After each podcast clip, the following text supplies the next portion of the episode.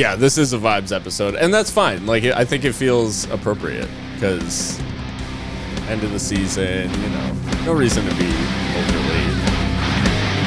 I mean, we're more insightful than like half the fuckers on Sky Sports. So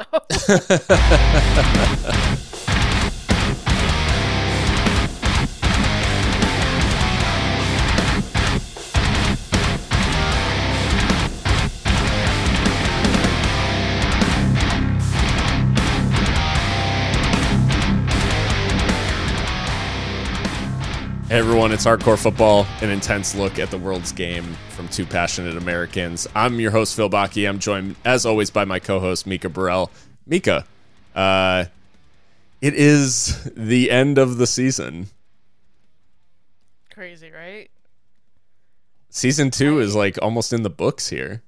I know, and I, I do feel like we were less prolific this season, so it'll be much like the uh, Golden Boot winner that I predicted. that was our form, but that's okay.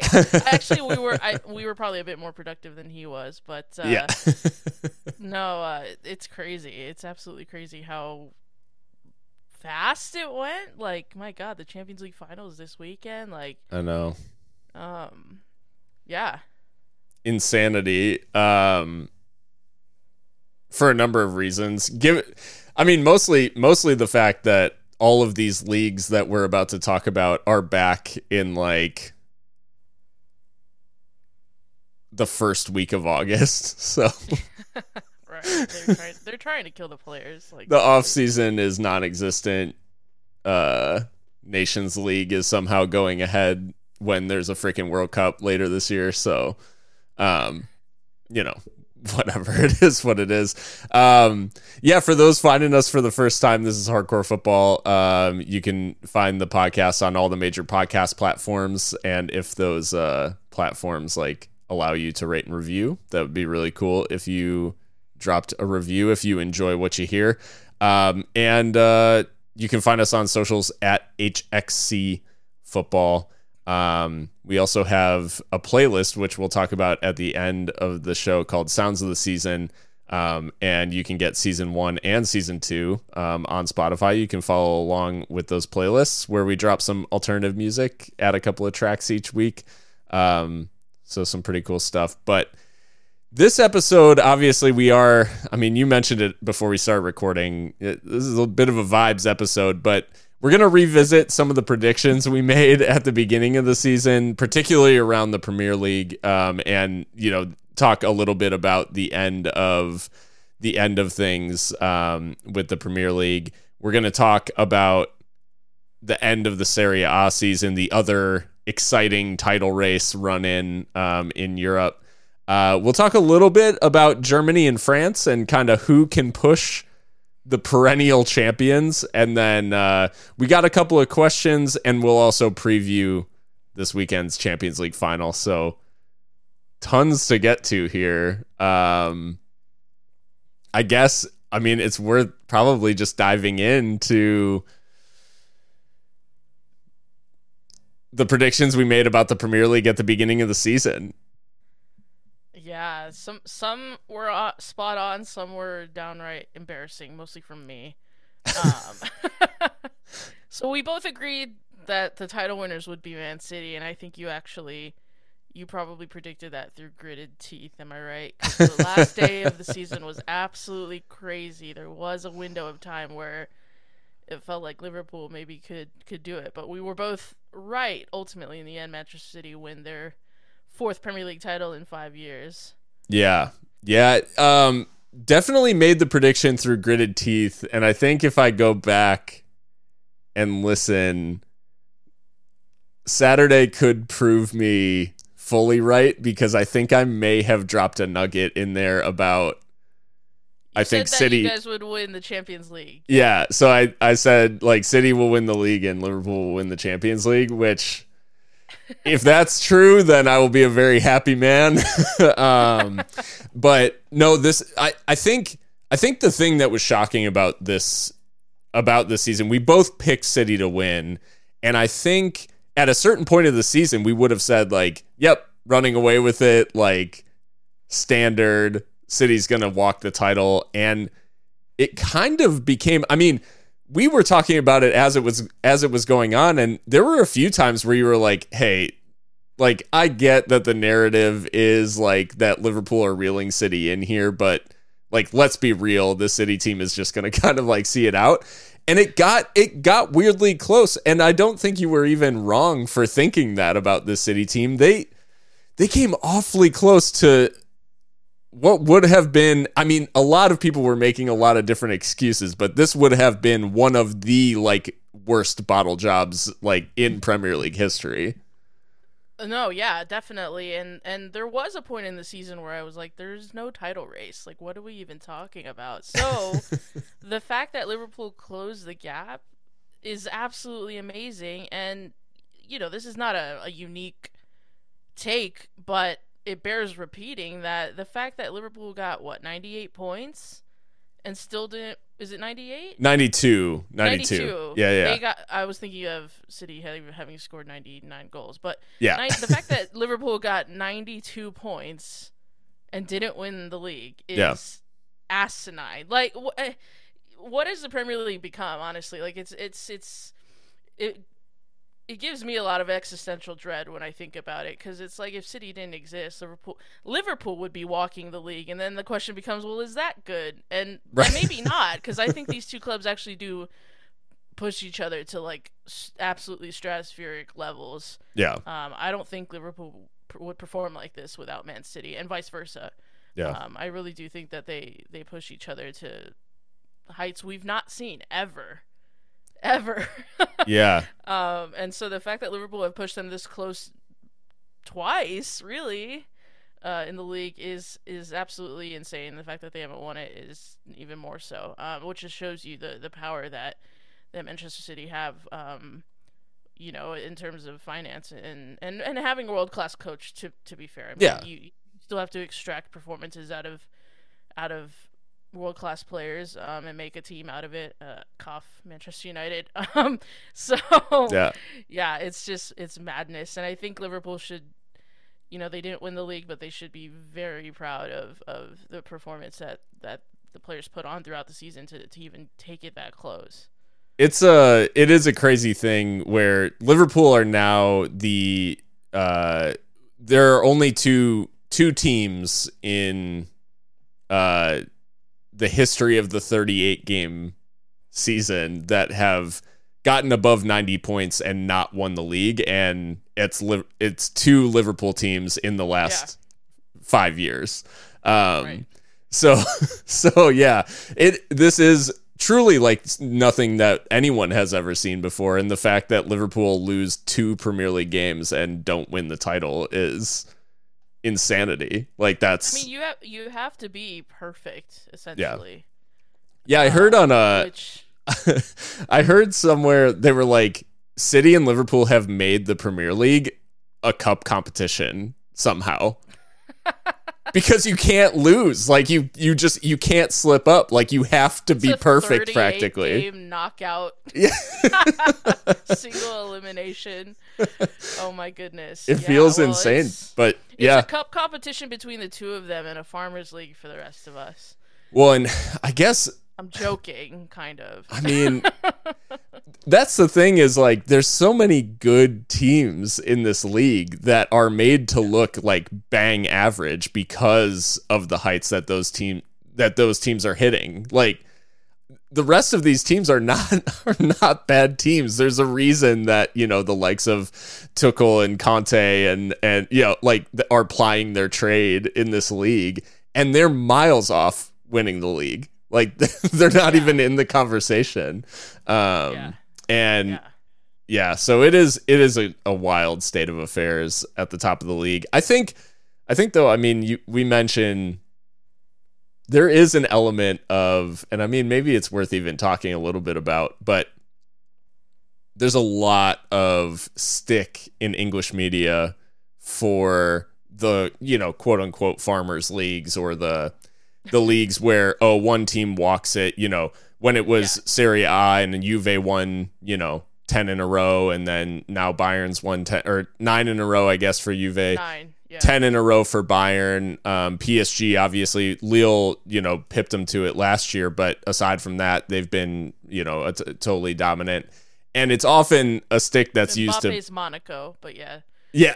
oh, true, true.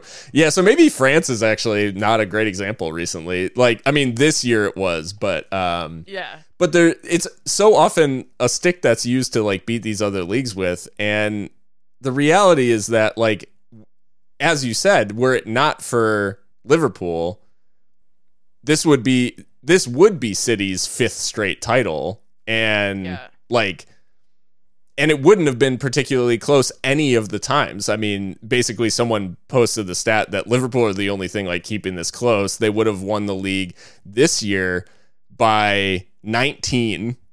Um, that was the gap from Right, Chelsea. yeah. So, which is which is like why I say like is that also problematic, right? Right. That Liverpool are so far away. Uh, obviously not if you're a Liverpool fan, but I'm just saying like in, a- Sure. in an alternate reality where City don't exist, if Liverpool I, I question whether Liverpool would would reach those heights because there wouldn't be another team really forcing them to. But just theoretically, like any club winning the league by 19 points, like is that not a quote Farmers League? yeah. um, so Yeah. yeah. no, you make a you make a a good point there that it's it's the Premier League is not immune to this um, kind of dominance. It's you know the money talks. So, but I mean, congratulations to, to City, I guess, and, Yeah. and their fans. I mean, obviously, it's you still have to go out and win it at the end of the day.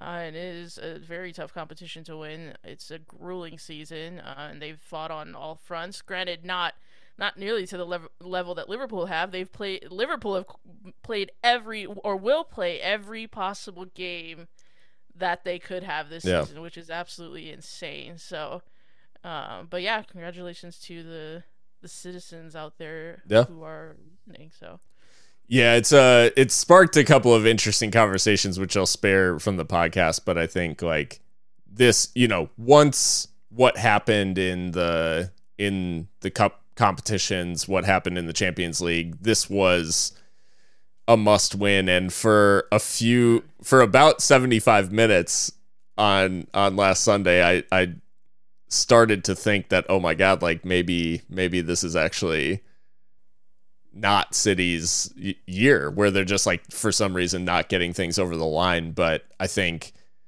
yeah, that that surge on the final day like was you know allegiances aside, like that was just an impressive.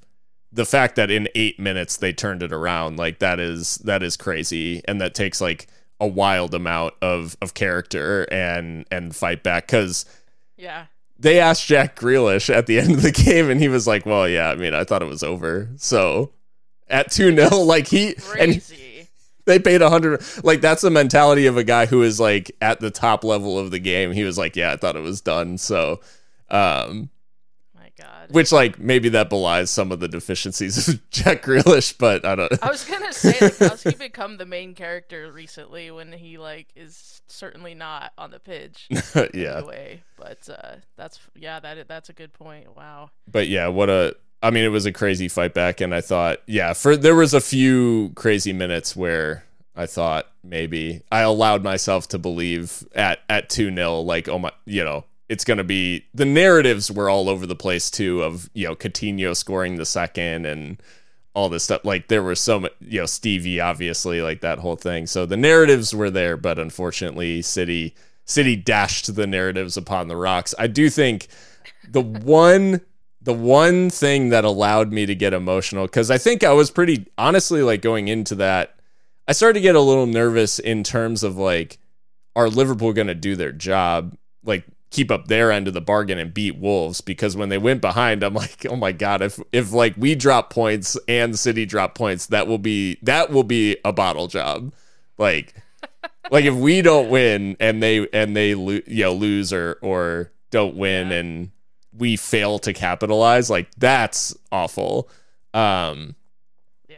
but the only thing that I actually got uh, intense about was because, you know, experiencing the final day like through the lens of the players, where it's like they have no access to what's going on in the other games aside from every single person in the stadium is reacting to what's happening in the other game. So like the first goal goes in against Villa and there's a huge roar around the stadium and obviously that's not it didn't have anything to do with what was going on on the field and so there's a very confusing moment when obviously the second big roar is when Coutinho's goal goes in and it's only, you know, it was like the 75th minute, so or 68th, 68th minute or something like that. They they hear that, but then there's not going to be an equally vociferous like groan when City get there first or anything like that. So the thing that got me upset and the thing that actually I allowed to like hit me was when Salah scored the go ahead goal against Wolves, he wheels away. He doesn't often do big celebrations, Yeah. especially recently. Like he just, he really like, it's hugs, you know, and it's not a lot of like intense emotion when he scores a goal. Um, and he wheels away and he is like sprinting to the corner flag, like jumping, punching the air, like the whole thing. And I'm like, oh no. like he thinks that that goal just won them the Premier League. And that, that hurt me. Like that really hurt me. Cause I'm like, them having to come down from like, wait, what? They came back? Like that, that sucks. That does suck, yeah, and they're probably not experiencing it. I mean, there's like lag too of like learning that Yeah. because you're literally trying to play a professional football match at Yeah. the same time and worry about your own problems. Exactly. But the other thing too that was like I imagine brutal is a rumor spreading that Villa equalized, which is like so fucked up. Like a, there was like a fake cheer. yeah. in like on like the 85th minute or something like that there was like this random cheer and you could hear like the the commentators were confused like everybody was like wait is something happening like do we not know terrible, absolutely Yeah. terrible. Whoever started that. yeah no Oh, that's man. that's foul It was a it was a fascinating final day though. Like Yeah. so much drama. So yeah yeah, Ilkay Gundogan just continues to be clutched up. yeah yeah important even when he's not the most important player of the season he was the most important player of the season like at the end of you know at the at the Yeah. business end Yeah, yeah, yeah, yeah. Ugh, crazy. um we did have predictions at the other end of the table though and this obviously there was a lot of drama around the relegation the relegation battle also maybe not for a couple of teams and i mean i did i did actually predict and i, I will give myself this this pat on the back but norwich and watford comfortably relegated not a lot of not a lot of drama there you had norwich going down as well I did, yes. Uh, but that's where I went off the rails with mine. I still remember, yeah. So Norwich, terrible. Like just too good for the championship, not good enough for the Premier League. I think Yeah. they their squad's just not good enough. And Daniel Farke, like, I don't know. They just cannot translate how they play in the championship to the Premier League. It seems the last two times that they've come up.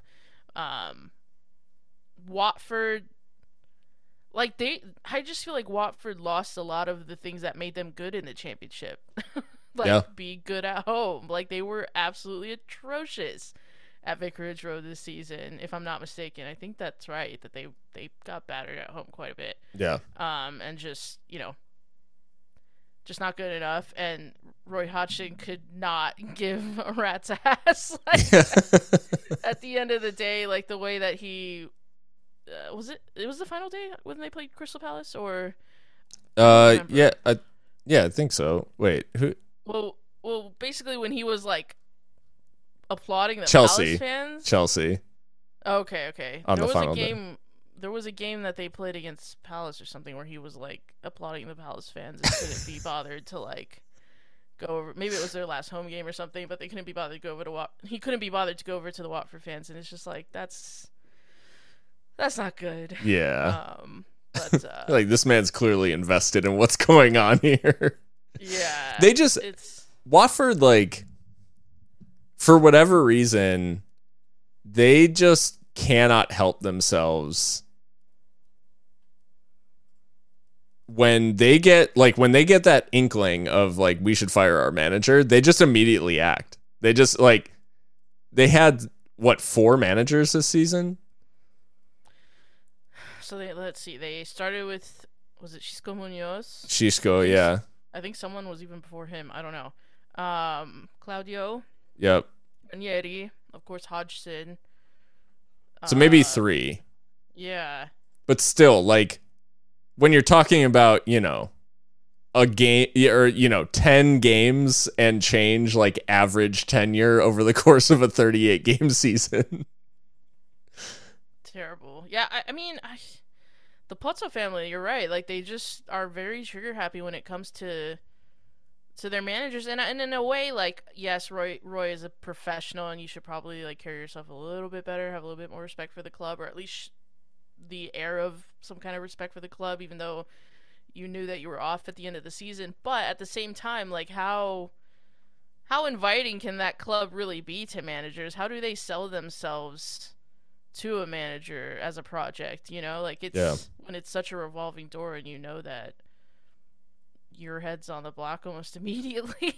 yeah So, um, it's just bizarre. Watford are so bizarre, and I like Watford. Like, I think, uh, I think that they're a really interesting club. I, I like their ground. I think Vicarage Road is really cool. It's nice to have a club that's like in the London area, but not London. Like, Sure. I don't know. I like Watford. Um, and the elton john connection like Elton John, yeah, and then of course, like they can't even escape, you know, d- down to the championship without more manager drama, in that they poached Rob Edwards from Forest Green Rovers, and Forest Green were furious uh, with that, and it's like, at the end of the day, you know, like I.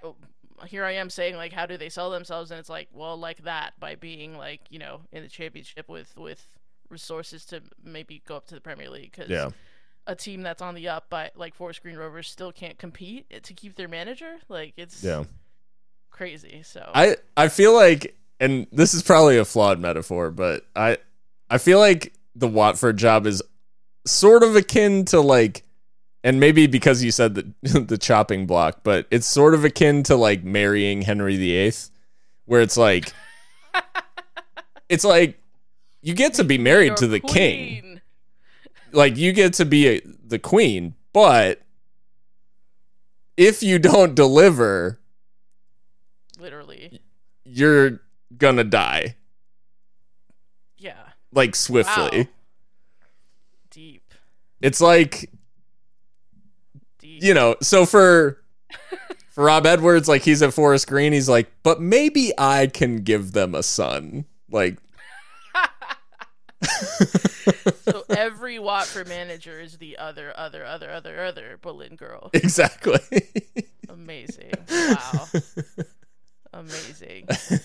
So we Uh, got Norwich, we got Watford. You also picked Newcastle, which didn't Yeah. come to pass. I so honestly, I, I'm gonna defend this pick because we could not have foreseen what was gonna happen um mid-season. Like I did not know that they were gonna get the infinite money cheat code mid-season. no, and honestly, the real the real like coup, I think, and I think I have to give Newcastle credit here. Like the real coup, because I think they were going down before the takeover. But the real change here is Eddie Howe. And I think we were both kind of like, uh, is Eddie Howe that guy for this type of project?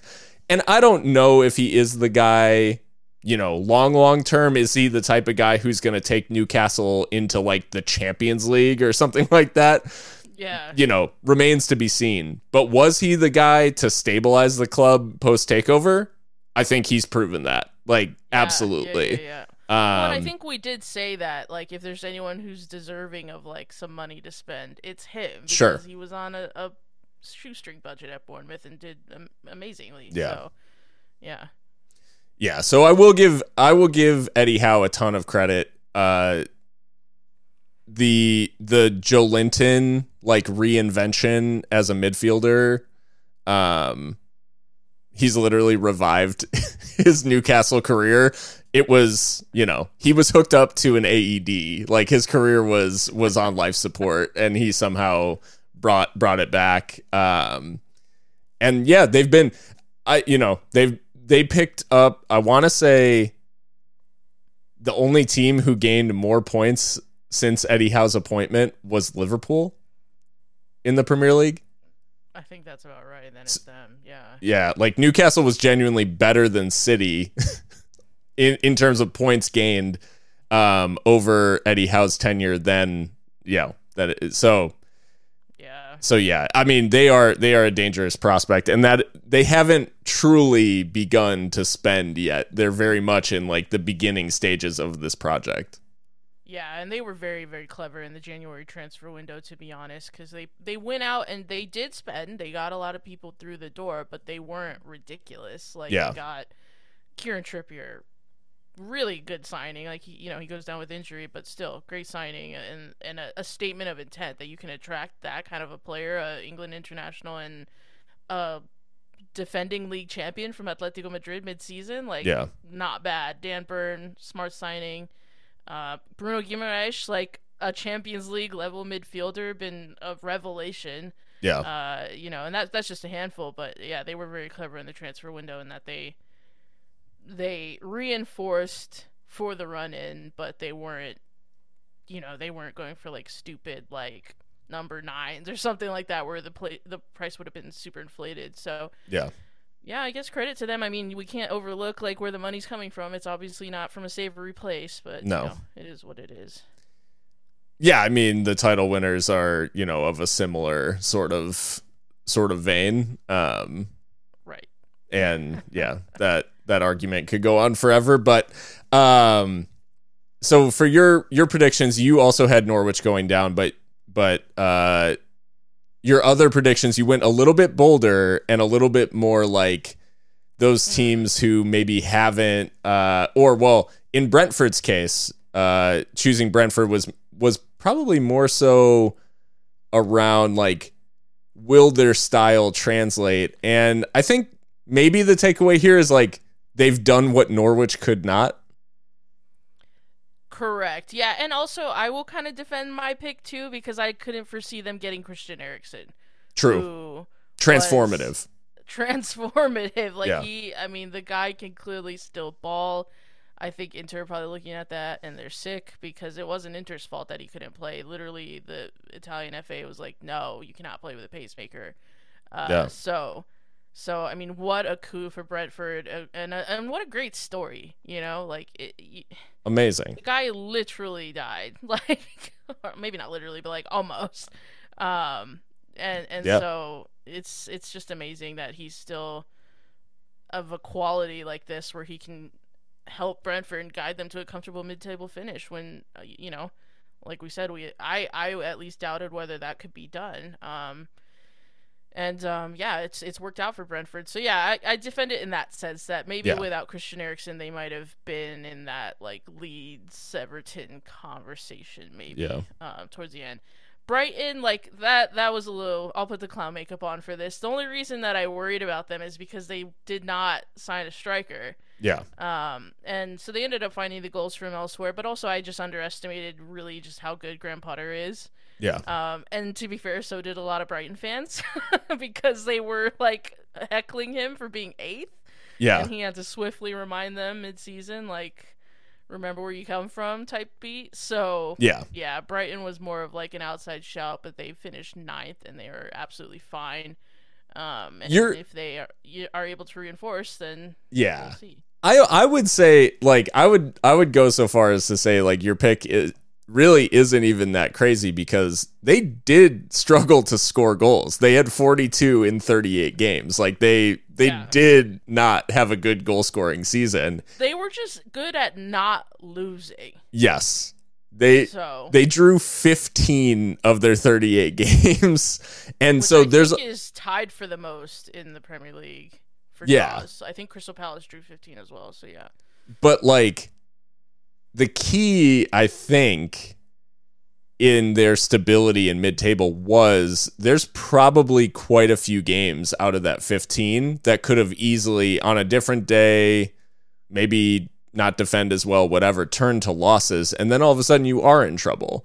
So like um I really think that like you said Graham Potter has this team set up extremely well and we saw like what they're capable of I mean, they thrashed Manchester United towards the end of the season. Um, the the likes of of um, you know Cucurella and um, Moises, like these these younger guys yeah. coming into the team, being more influential. Yeah, Caicedo, Mo- Moises Caicedo, Marc Cucurella, like Trossard.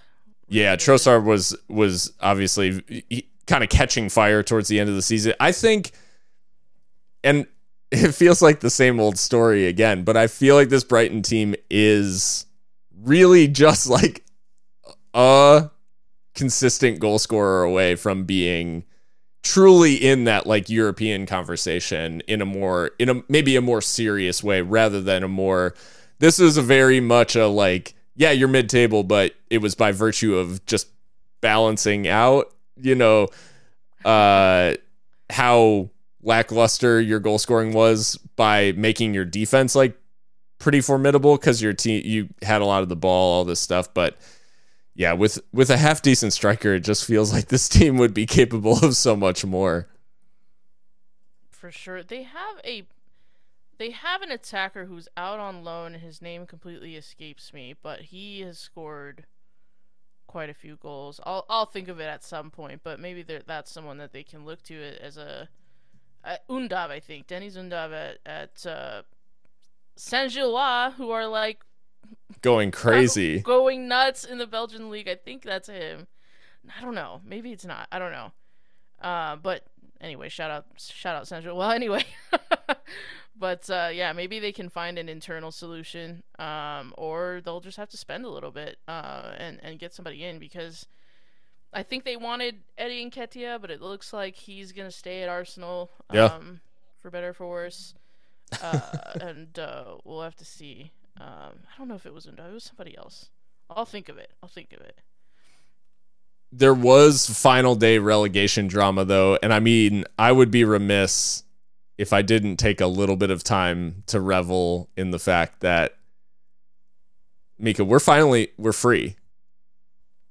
I was like, wait, where is this going? Burnley Football Club, they're down back to the championship uh, after a a overly long stay in the Premier League. Obviously, it's a little less satisfying because Sean Dyche was sacked prior to the relegation. Um, but there was some final day drama in this because, and maybe it wasn't as dramatic as it might have been if Burnley had had done a you know done something against Newcastle. But for a little bit, um, it was in the balance with Leeds, and Leeds and Jesse Marsch find a way to remain in the in the Premier League despite you know suspensions to to uh, Dan James and uh, and oh my god, Luke Ayling. Yeah, Luke Ayling. All of these things stacked against Leeds, going with the managerial change from Bielsa, and they find a way to survive. And I think for a lot of neutrals, particularly American neutrals, there was a lot of uh, a lot of joy around around Leeds staying up. Yeah, no, I, I am happy that they've stayed up because I just think that this Leeds team has has more to offer and they're exciting. They're exciting to play. They're a big club, big northern club, historic club, um, and I just I, we've talked about it before. We want Jesse Marsch to have like an actual preseason and full season to really get his hooks into a team. Yeah. Uh, and they've already made a big signing, making a big splash today, announcing Brendan Aaronson on on 27 million pounds worth of transfer fee. So they're moving quickly. They're going to support their man. It looks like, and I'm excited to see what they can do because they've been handed this this lifeline um, because it was looking dodgy there. Like it, if they had gone down, I don't think anyone would have been surprised either.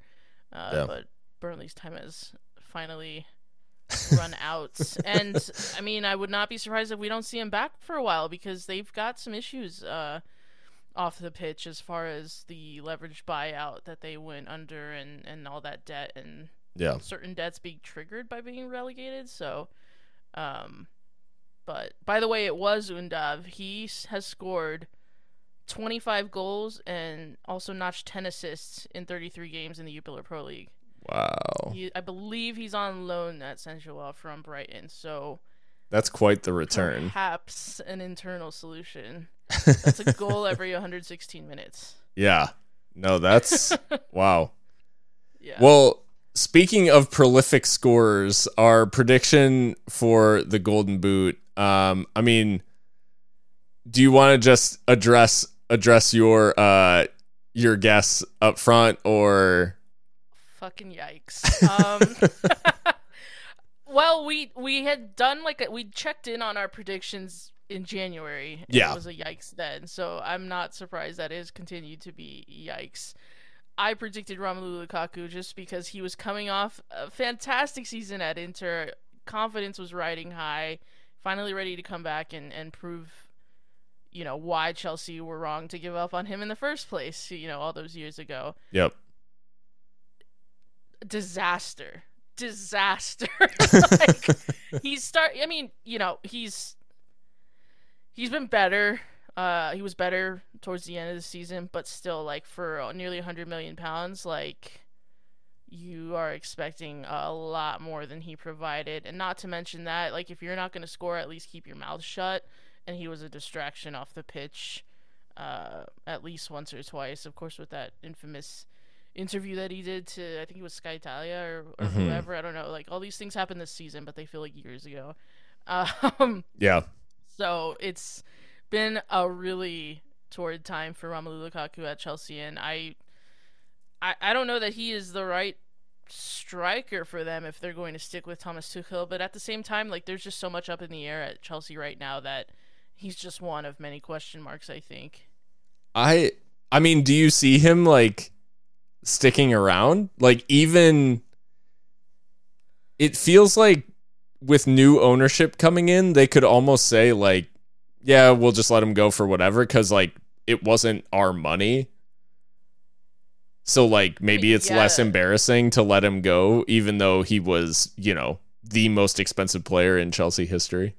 I will say, yeah, that's that's a good point. I will say, as far as like saving face, like I don't know that they'd care too much, but I'm sure they would want to get something for him. He's still an elite player at the end of the day, but Yeah. just in a really terrible patch of form. Um, overall, overall, the whole season. Obviously, he, like I said, he started to get a little bit better, but um, maybe. Um, it's just like who's who can afford him now. You know, the market's still pretty depressed. I mean, he says he wants to go back to to Italy apparently. Um, but I think Inter have probably Inter will have to cut costs even more um, than they did last season. I I was I think I was listening to Serie A Chronicles talking about they want to do 15% less, like a reduction of wages.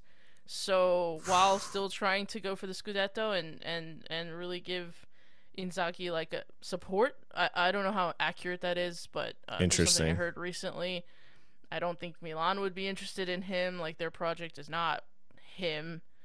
Napoli can't afford it. Uh, I don't know. Roma probably not. Like Jose No. Mourinho and him, like not really.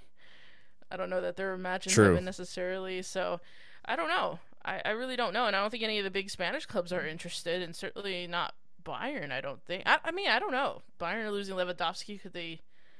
Would would Lukaku go there? I don't know. He'd probably bully the Bundesliga, to be fair. But that I don't know. That's just bizarre to think about. him and Lewandowski like are actually kind of similar strikers in my mind. Like Mm.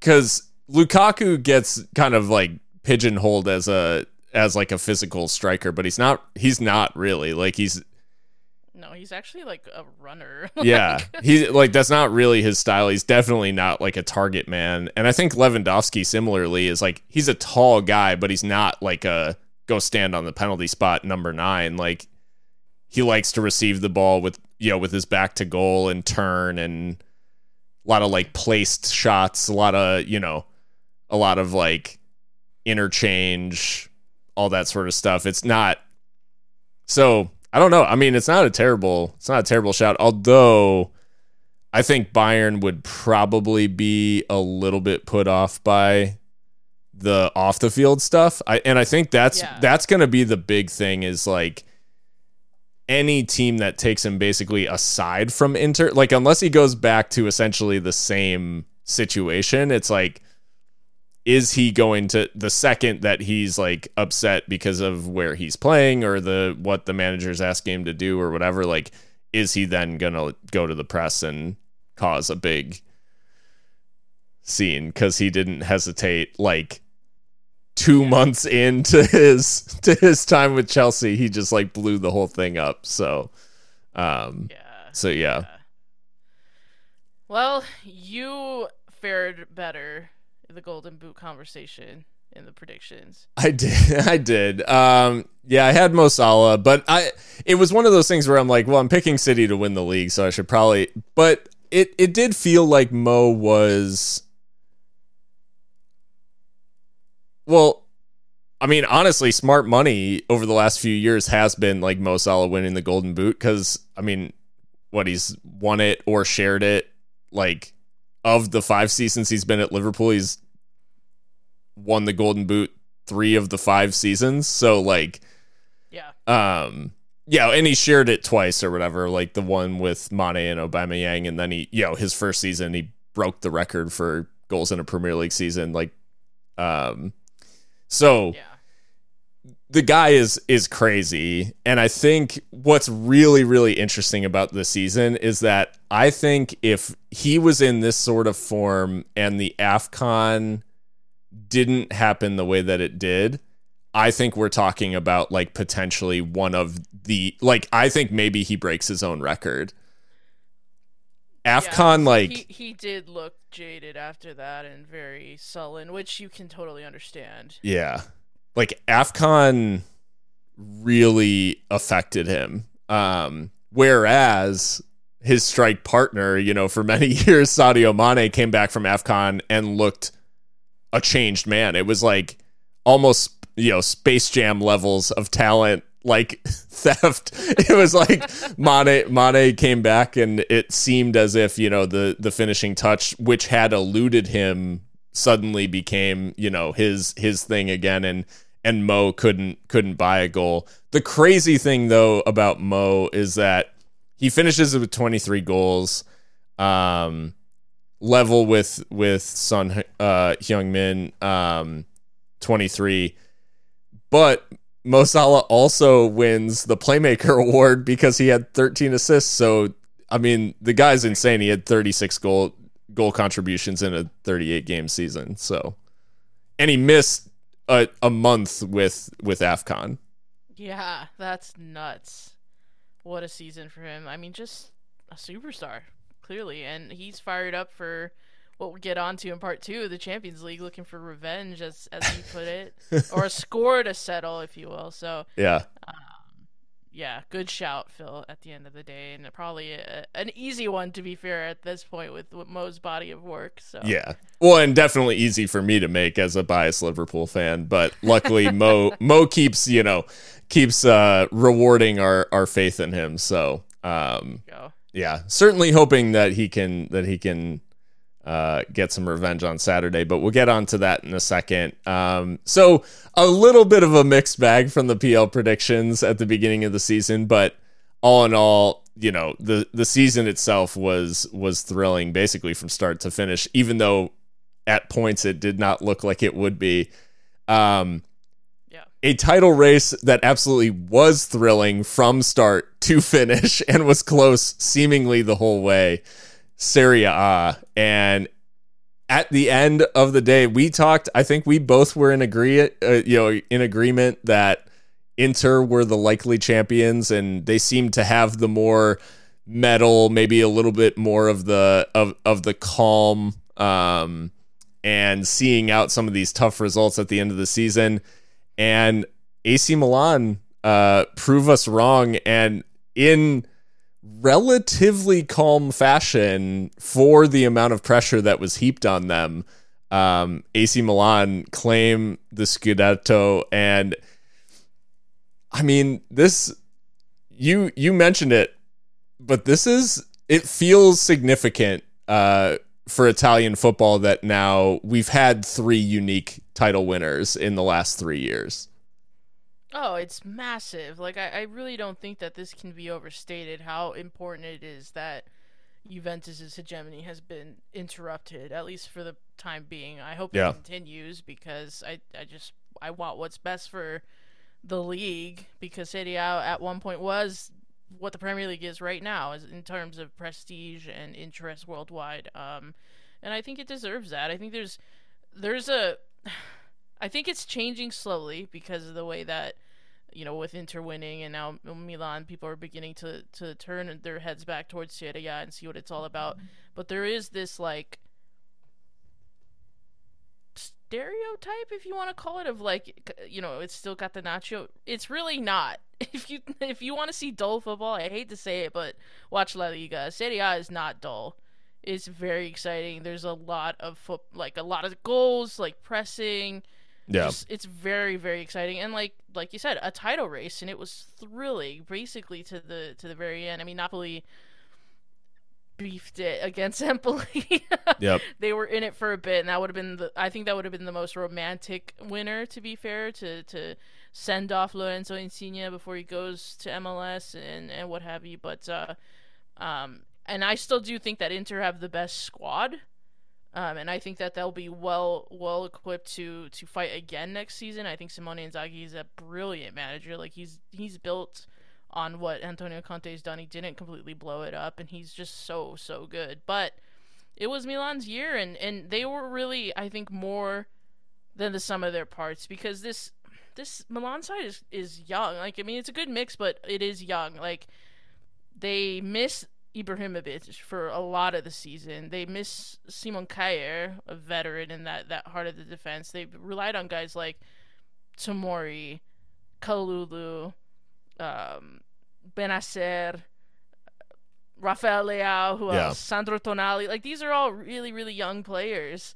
Uh, but they fought until the very end, and they really fought for their manager, Stefano Pioli, who um, you know, at one point they were talking about him being replaced by Ralf Rangnick of all people, um, and that luckily, you know, Paolo Maldini that he didn't allow that to happen, and Paolo Maldini, like I'm all over the place here, but like there's just so much to praise about Milan. I'm sorry, Inter fans Yeah. listening to this. Just plug your ears for like a, a hot minute, but I mean, he like being a an elite footballer does not mean you're going to be an elite football executive, but he's kind of not following that trend. Like he has been pretty much spot on in his recruitment, yeah, and it is amazing. Like Paolo Maldini, that guy, the defender, yeah, has built this Milan squad. Um, and of course he's had support, you know, from from even Gazidis and whoever else. But it's just it's a great story. Like I, I really.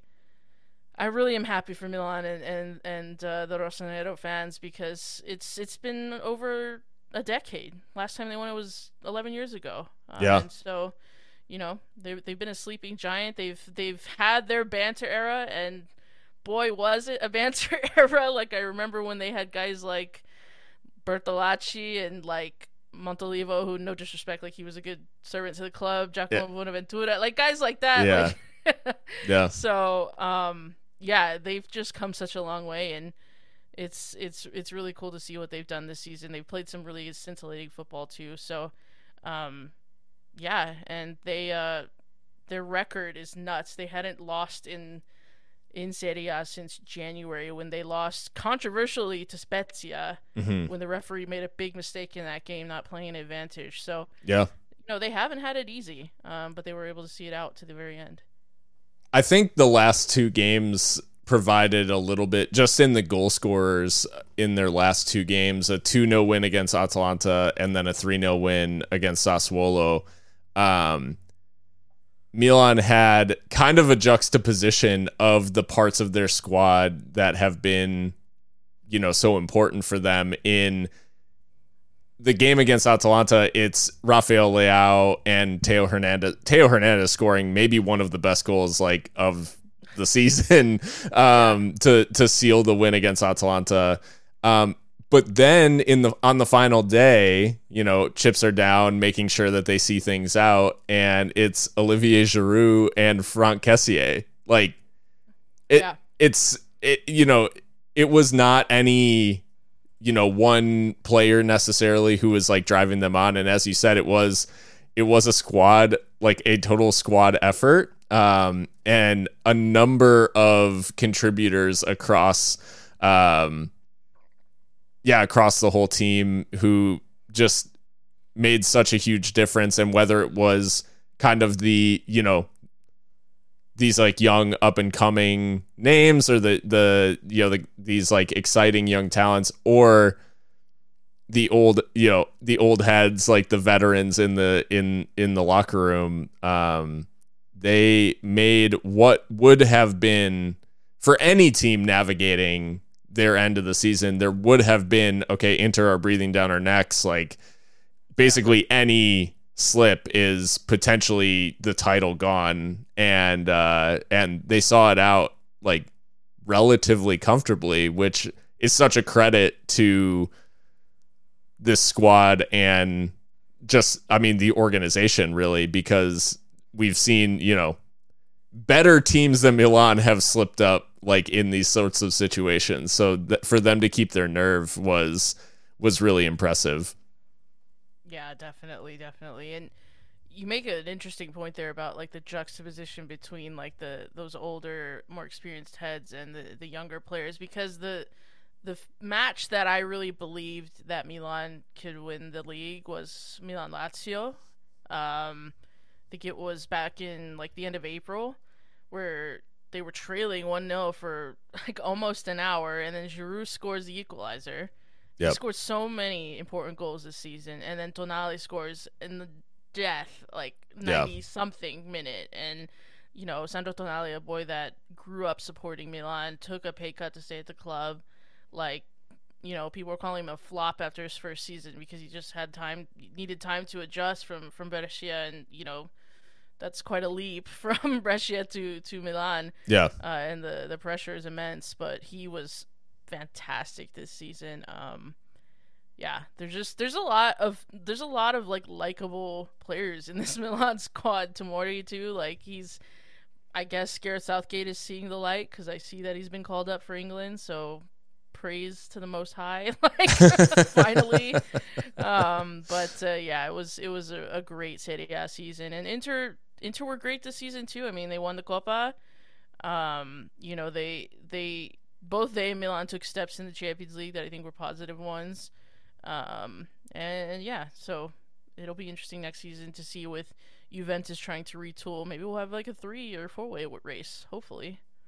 Yeah, I think uh, we when you look at the final table, the you know the difference between you know it's a two point gap um, at the end of the season that that Milan claimed claimed the title over Inter. Inter were you know one win that turned into a draw, like away from they had comfortably the better goal difference, um, and if they finished level on points, they would have they would have won the title, and it's simply those were how like fine the margins were. Well, oh, well, maybe not though, because in Serie A it's head to head, and Milan won the derby. Oh, it is head to head in Serie A. Yeah, yeah, yeah. So Oh, the- that's the- right. And So that's the- what I. That's kind of what I love about it is that the derbies are like huge. Yeah, Like even more than than they already are. So yeah. yeah. Well, you mentioned like who are some teams you know that could be in the conversation, and I mean we'd be remiss if we didn't give a quick shout out to Jose Mourinho's Roma for their Europa Conference League win. Um, a competition that we you know sort of like wrote off as a meme a little bit earlier, but seeing some of the well, one seeing the teams that made the final and and having some just cool old school European, you know, cup football vibes like in that final was Yeah. was very cool, but the intensity with which Roma in particular and their fans approached this game and the seriousness that they attributed to winning this trophy almost made it more valid like i feel in a lot of people's minds. And and certainly for me i was like wow i wasn't expecting them to care as much as they do. And it made me like the occasion and made me like the competition more as a result for sure, yeah. I mean, they had an open top bus parade today. like they are absolutely reveling in it, and as they should, because Roma are are a big club. They represent a big city, and they have perennially underachieved uh, in those circumstances, I suppose. And yeah. so, I mean, it's it's such an impressive and unique stats that Jose Mourinho has won the Champions League, the Europa League, and now this newfangled Conference League. Uh, which, by the way, the the silverware is actually quite nice. I'm not gonna lie. Yeah. But um, yeah, congratulations to them. That's obviously huge, and uh, Roma, another team with some likable pieces in there, like Tammy Abraham, Zaniolo, uh, Spinazzola, who you know heartbreakingly was injured for the Euros, but um, came back and played an important part for Roma as well. So, congratulations to them. We moved now. We had a couple of title races in Europe that obviously in in the past have been exciting to follow um, and were less so this season namely the Bundesliga and Liga Un this year. So I thought it might be fun to just like take a look. Obviously, we know that Bayern and and PSG claim their respective titles. Um, it maybe wasn't as traumatic as as uh, what we may have liked, but I thought it might be an interesting thing to take a look at those close competitors of those teams or the closest competitors and just ask who might push, and we can start in Germany, but who might push Bayern in the league? Uh, is there a team that sticks out as being a, a, a real threat to Bayern next year? I think it's always going to be Borussia Dortmund, typically. Um, yeah. I mean, they obviously sacked Rose, who only lasted a season there. It was supposed to be a match made in heaven, but it was not so. Um, they struggled at times, and I, you know, I think it was a little unfair, not unfair, but just unfortunate for him because he didn't have a lot of players at his disposal uh, due to injuries and, and what have you. But it, you know, needless to say, the the results were not good enough in in cups and and the Champions League, Europa League. Yep. Who they get knocked out by Rangers? like, um, yikes. so yeah, uh, yeah. So, um, usually it would be Dortmund, but I actually I'm gonna go a little different here and say that if anyone besides Dortmund could challenge, um, it might be Bayer Leverkusen. And I say that because they're well, a couple reasons one, I'm a big Gerardo Seoane stan. Like I've talked about him before on this podcast. I think he's a very talented coach. Yeah. I think he plays really attractive football. Um, two, uh, they have an incredible squad of young players. I think people look to Dortmund to to see all the flashy young toys, but they have a lot too, and people I think overlook them a little bit. Uh, and number three, they have the third largest wage bill. So, I mean, you know, again, like you can pretty clearly track people's progress by how much money they spend, and that's unfortunately that's how it is. So they they pay a pretty decent salary annually, or average. Uh, annual salary over at Bayer Leverkusen, and that's another reason why they're they're kind of hated, along with the Hoffenheims and the Leipzigs of the world, uh, because there's this um, feeling that they're not like an authentic club and, and what have you. So right. I will go Leverkusen, and that that's probably a a hot hot take, and it's they're probably not going to get close, but uh, we'll see. We've been let down by them in consecutive seasons now. Uh, in that they were in the COVID year, they were like truly challenging, and then in their match against Bayern just threw it away. And then this and past then year, yeah. This past year, they kind of did the same thing where they were they were pushing. But I I think you bring up a really important point with the manager, and I think the thing that is going to hold Dortmund back, and I and this is not meant as Edin Terzic uh, shade by any by any stretch of the imagination but I think them having Leverkusen having the consistency and and building on what they've done this year by maintaining the manager and actually like giving him a chance to to build on what they've done. I think like with with the players that you see at at Leverkusen um, in terms of and especially those who have who have come through this year. Patrick Schick has obviously been a huge contributor, but uh Moussa Diaby as well, like adding some end product to what was he was already an extremely exciting player. Now he's, you know, adding those goals and assists. Um and we even saw the the young Brazilian Paulinho was starting to make more of an impact in the squad. So there's a lot of really exciting pieces uh, in this team, and I think the fact that this group has now largely been together for two full years, I think there's something really they could put something really special together. Um, so I don't think your Leverkusen shout is that crazy. I will add. Hopefully, they get Florian Wirtz back from his yes. ACL, so yeah, that could be a game changer. We'll have to see how he is. I hope yeah. I hope it's not like career defining. But. No, hopefully not. That would be that would be so des- devastating. Um, the one team that I will shout out, and this definitely won't be popular in Germany, anyways.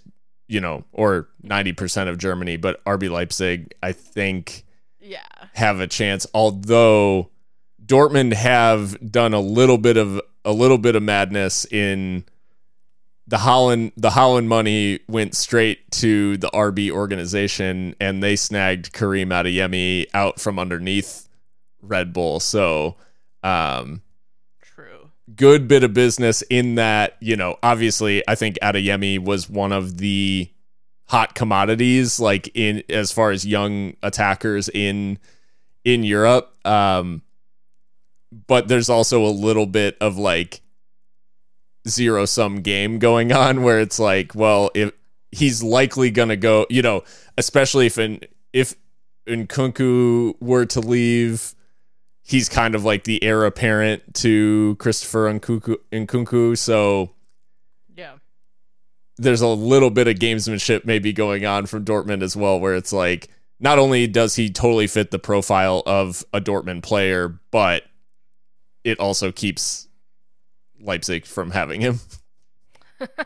right. They'll just have to dig deep into the Red Bull system to see what they can find, I guess. but, and yeah, they'll find the next yeah, the next the next man up, but um but no, I like the Leverkusen shout and I will say, you know, I think we we obviously with the with the way the the title race in the Bundesliga played out, we did uh we did not mention the fact that like the the race for top 4 ended up being quite exciting and a little bit disappointing in the end for Freiburg um, in that they miss out on Champions League relatively late, like final day. Really, um, is when they they you know confirm missing out at the expect you know RB Leipzig taking that spot, and then a few days later in the Pokal final, RB Leipzig winning the cup out from underneath them, um, and that was uh, yeah, it's it's been a rough couple of weeks for Freiburg fans, having flown, you know, so close to the sun. Yeah, but the Freiburg are still in Europe, as are Union Berlin and Köln. Like, yeah, what? yeah, the the Bundesliga is one of those leagues where like those spots are interesting. Like fourth yeah. through eighth is like mat. Like Mainz are eighth. Like th- this is the thing about the Bundesliga is like you any club can literally finish anywhere. Frankfurt yeah. Europa League champions, 11th. yeah. they beat Barcelona. yeah. Handily, yeah. but they finished 11th in the Bundesliga. So Just nuts. Just nuts. Well, Ligue 1 was even was even I mean distantly less competitive um, this season you know even compared to the Bundesliga but um we've seen this PSG side pip to the title before, as I mentioned with with Lille, you know, winning the title last year. Um, although I will say, you know, this season maybe maybe not one to remember in terms of title defenses, but maybe Lille fans won't care. Um, the who who can push this PSG side, um, especially given that there's a lot of there's a lot of uncertainty around PSG at the moment. Like there's been all kinds of talk about Pochettino, and there's been all kinds of talk about different players, and obviously Mbappe is staying, but Leonardo departing as a result, seemingly. Um, and so there's a lot of uh, things in flux at PSG. Who do you think of the chasing pack uh, makes things interesting in France next year? I really can't see anyone challenging PSG. Like, I think they'll probably walk the league again next season. They've tied down Mbappe to three more years, which, like, I can't believe that's like a side note in this episode. But like, no. they have actually done that. They are reportedly tying down Luis Campos too, who's been the architect of some amazing Ligue 1 sides. Yeah. Uh, and you know, kicking Leonardo to the can to the to the side where he belongs. To be honest, um, so like I just don't see anyone getting close. Uh, but for the sake of of the discussion, I think maybe if Monaco can reinvest the Tchouameni money well, then they've got a shot. I think Philippe Clement is. They ended the season really well. They're a muddied club. You know, I think second or third in the wage bill uh, hierarchy. Uh, they've won the league not that long ago. They have a lot of good players, um, and and uh, I think that that is maybe the club that'll get close closest, the Monegasques. But uh, yeah, I think it's still PSG's league to lose. Yeah, yeah, I'd I'd agree. I I yeah, Marseille is an interesting an interesting one. They runners up, uh, which is probably reason I didn't pick Marseille is because they will be in the Champions League next season. They might be a little preoccupied with that. That is, it is going to be a distraction for sure. Um, I, I'm really fascinated to see what they actually try to do this summer. Um, a couple of their like most influential players, for better or worse, uh, Guendouzi and uh, and William Saliba on loan, technically.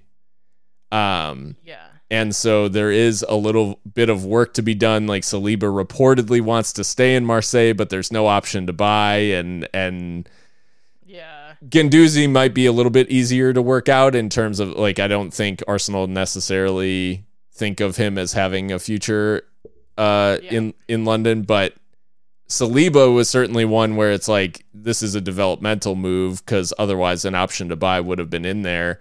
And if he reportedly does want to stay, like, and you yeah. know, with Champions League football being guaranteed in Marseille, like it'll be interesting to see like how that actually goes down. Like, does he tell Arsenal that, hey, I just need another year?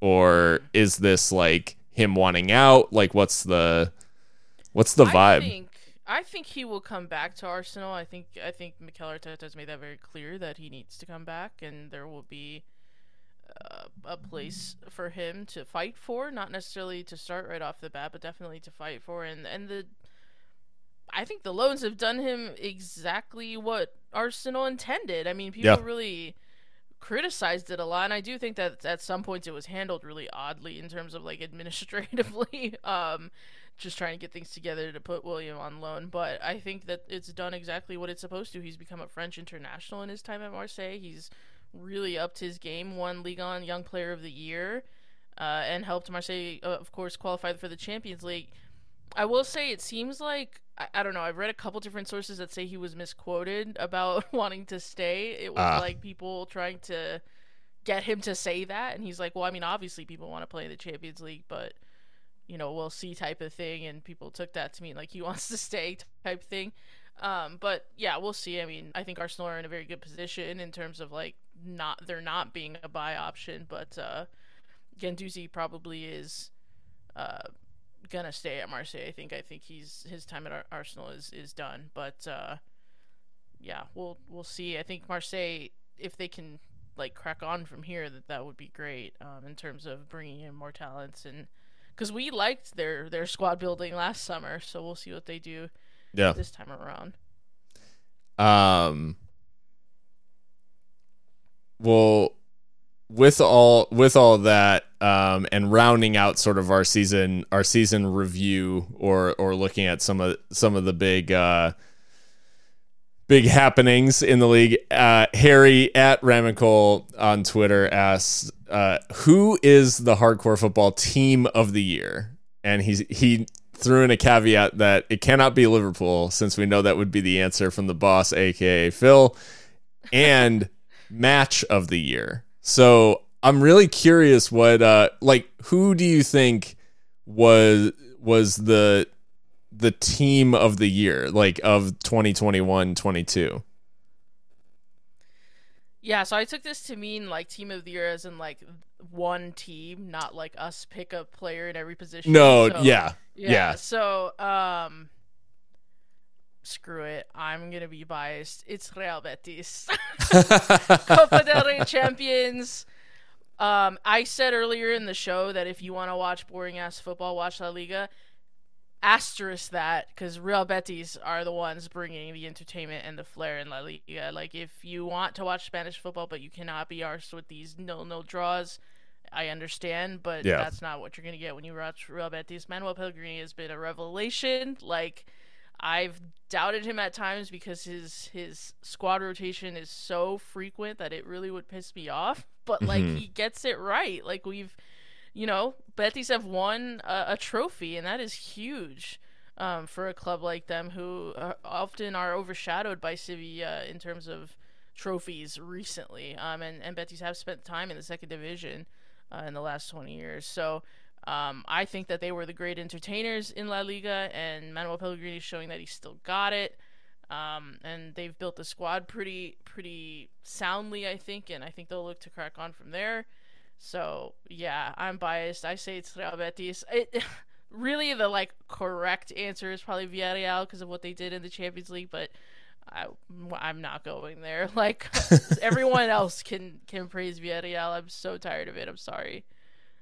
I so I have a hard time answering this one with the caveat because I do think in terms of if there's a team that they've literally competed in every possible game, like it Yeah. is it is probably Liverpool.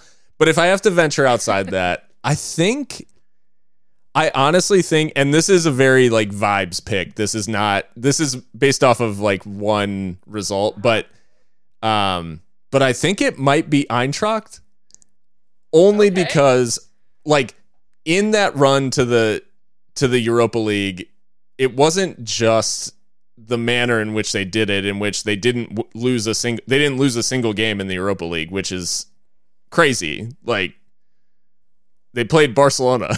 they didn't like they didn't lose a game. Um, they didn't shit house either at the Camp Nou. They dominated them. no. And and I think like the way that the fans traveled and the all white like just like it became such a such like a iconic image. Um and the celebrations and and just like the way that that fan base would take over the city that they were playing in.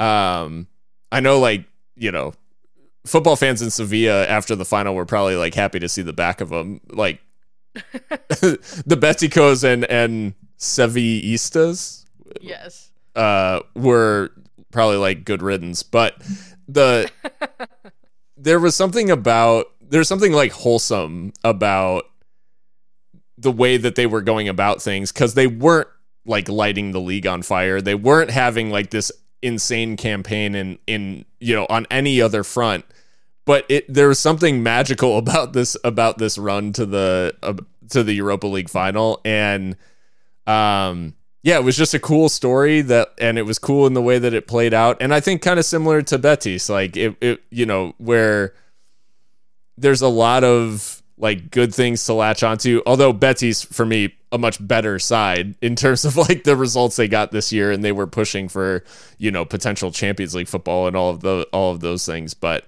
um and you know a, a domestic cup win under their belts. But yeah, that just that run to the final and and winning for Eintracht, I think uh I do think, you know, even unbiased, I do think the team of the season is probably Liverpool if we're if we're talking purely like performance, but um but in terms of of, you know, just good vibes, uh Eintracht seem to be seem to be that team this year. And I think Betis Betis is similar. So if you're if you're unaligned uh particularly in Spanish football, I will put a vote in for Betis as well because because of you, I watched more Betis this year, and they are an they are a super entertaining team to watch, and um, they've really come into their own now.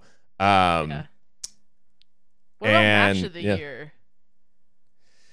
This was tough.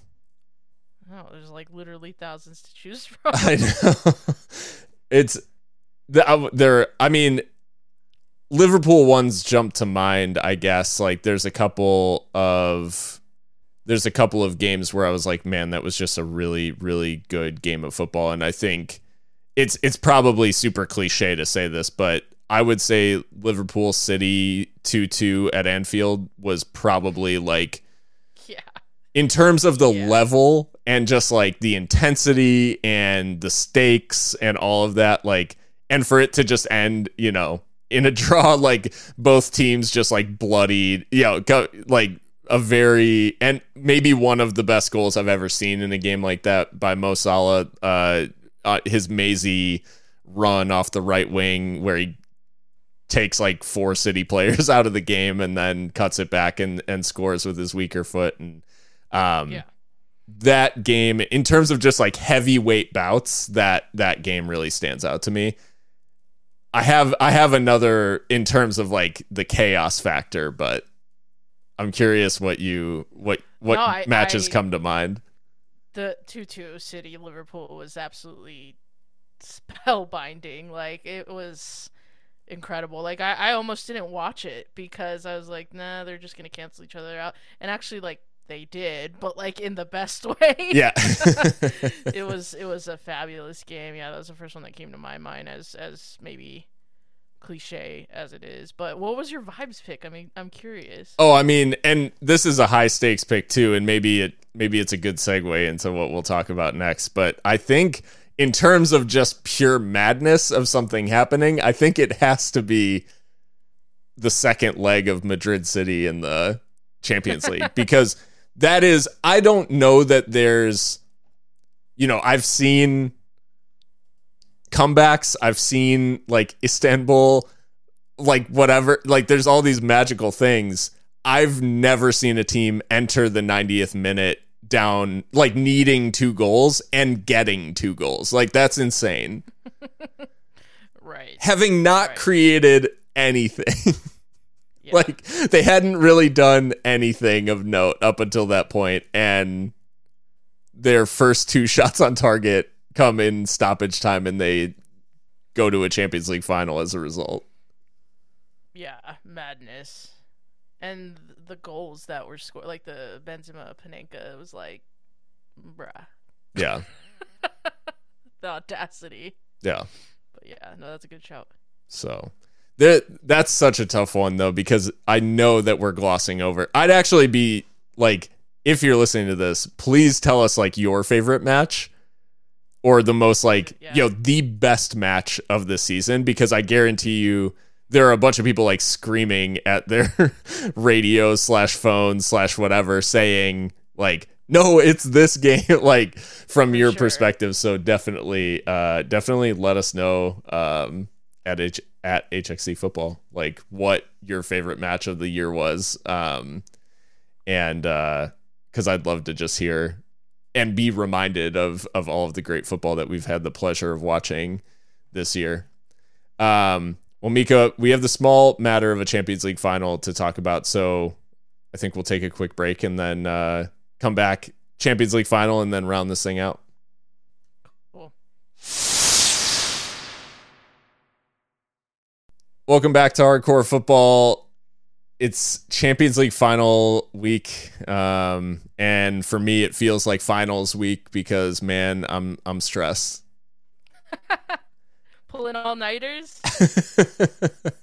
I feel like I, I feel like I I need to. It's um the build up to this final. Luckily, it's not as bad as it would typically be because I think the you know the Premier League only ending a week ago has taken some of the pressure off of this game just because I had something else to focus on in the meantime.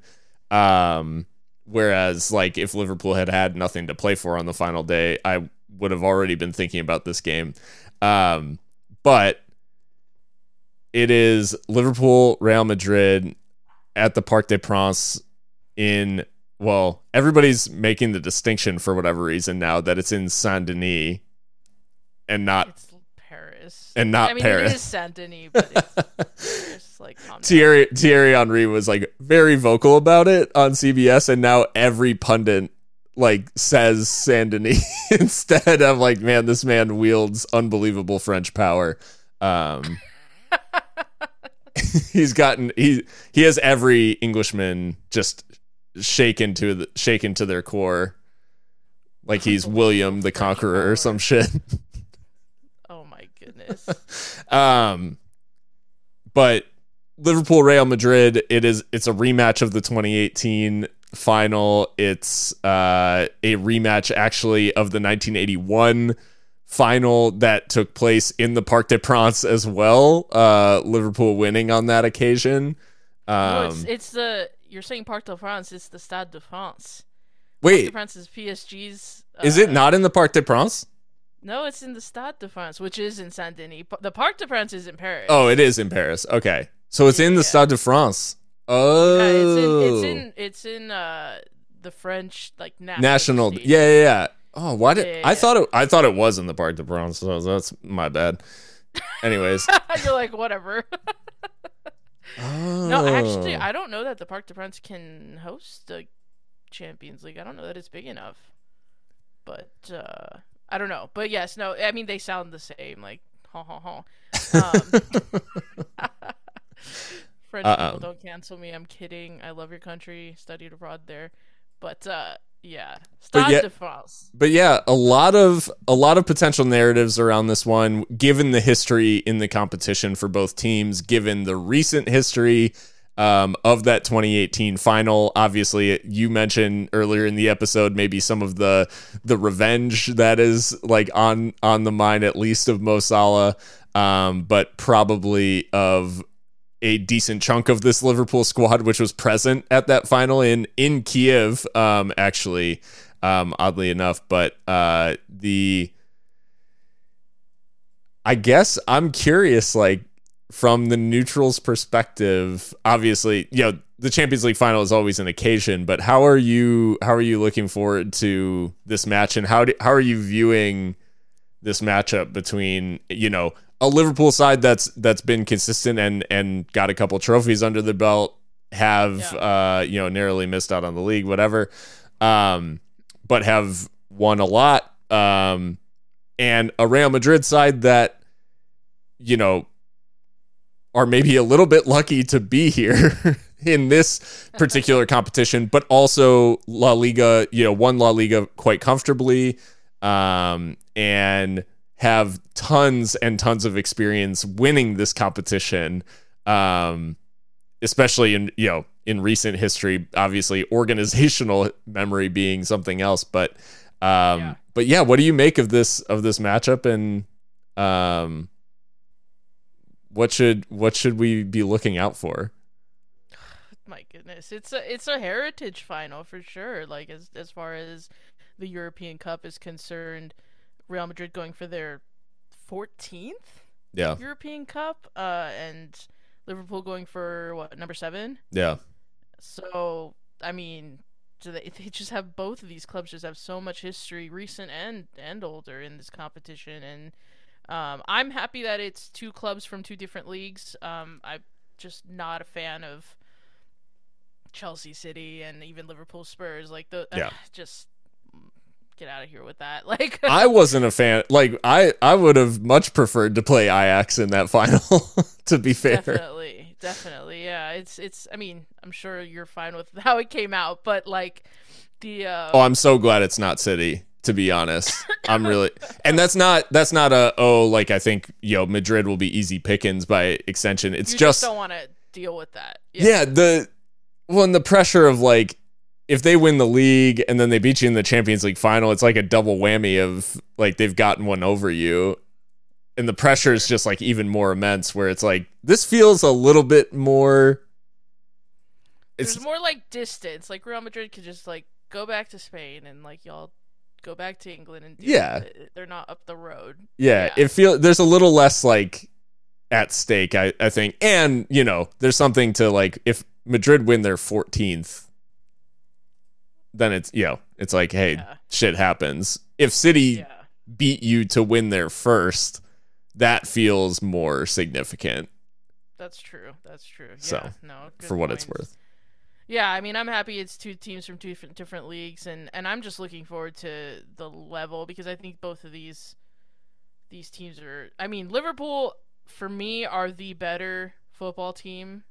They have the better players, generally speaking, but there's just something about Real Madrid. Like again, I was steadfast in picking them to go through against City, and and so it was, even when it looked like it probably shouldn't have been um, because they just are able to will victory and literally snatch it from the jaws of defeat. Uh, and and Karim Benzema is in like just sparkling form. Like the guy's like what thirty six or something. Like he's not like a spring chicken by any means, but No. like he is moving like a young man and like just scoring goals for fun, wearing the captain's armband, uh, and- and just in just scintillating form. So. Uh, but same thing with like Mo Salah and Sadio Mane and Luis Diaz and Diogo Jota and like all these players are just there's just so so so so much talent uh, that can potentially take the pitch in, in Paris on Saturday and I'm I'm excited for it as a neutral. I'm glad that I don't have any vested interest in it and I can just enjoy it. I do hope it is a good spectacle. I don't want it to go to penalties. Like I think that that would be awful. Um, uh, and actually, the last time that the Champions League went to penalties was was it Atletico and Real, and it was actually I was watching the game in Paris. Actually, now that I think about it, Oh, and wow. Antoine Griezmann missed the penalty, and that entire bar was like dead silent. but uh, so hopefully that doesn't happen again. But yeah, no, I'm looking forward to it. But uh, you you've already said you're a ball of nerves, and I I had a question because I have not been keeping up with it to the extent that you have. But yeah. What is the Liverpool injury situation? Because we know Thiago Alcantara is has struggled. We know Fabinho kind of went down injured as well recently. What does that look like? Yeah, so um, it does look like based on based on the comments in Klopp's presser yesterday. I think it was yesterday or this morning. One of one of the two. I don't know. It could have been this morning. Um, he talked specifically about the fact. Well, Fabinho is back in full training um, ahead of this one, so I think that's that's really good news uh, for Liverpool because certainly the sort of player that you associate with a big game like Madrid, especially with the people they have in midfield. Um, Yeah. Fabinho feels pretty vital to to making sure that they're not able to influence the game maybe as much as as much as they would want to. Plus, Benzema likes to drop into space and make himself available. Uh, you know, before he makes those forward runs, he he does like to link up play and and all that. So, you know, Fabinho not a bad person to kind of sit in in those spaces and and try to keep him from being as influential. Um, Thiago was a big concern because on the final day he just kind of like walks off the field and everybody's like, "What the fuck just happened?"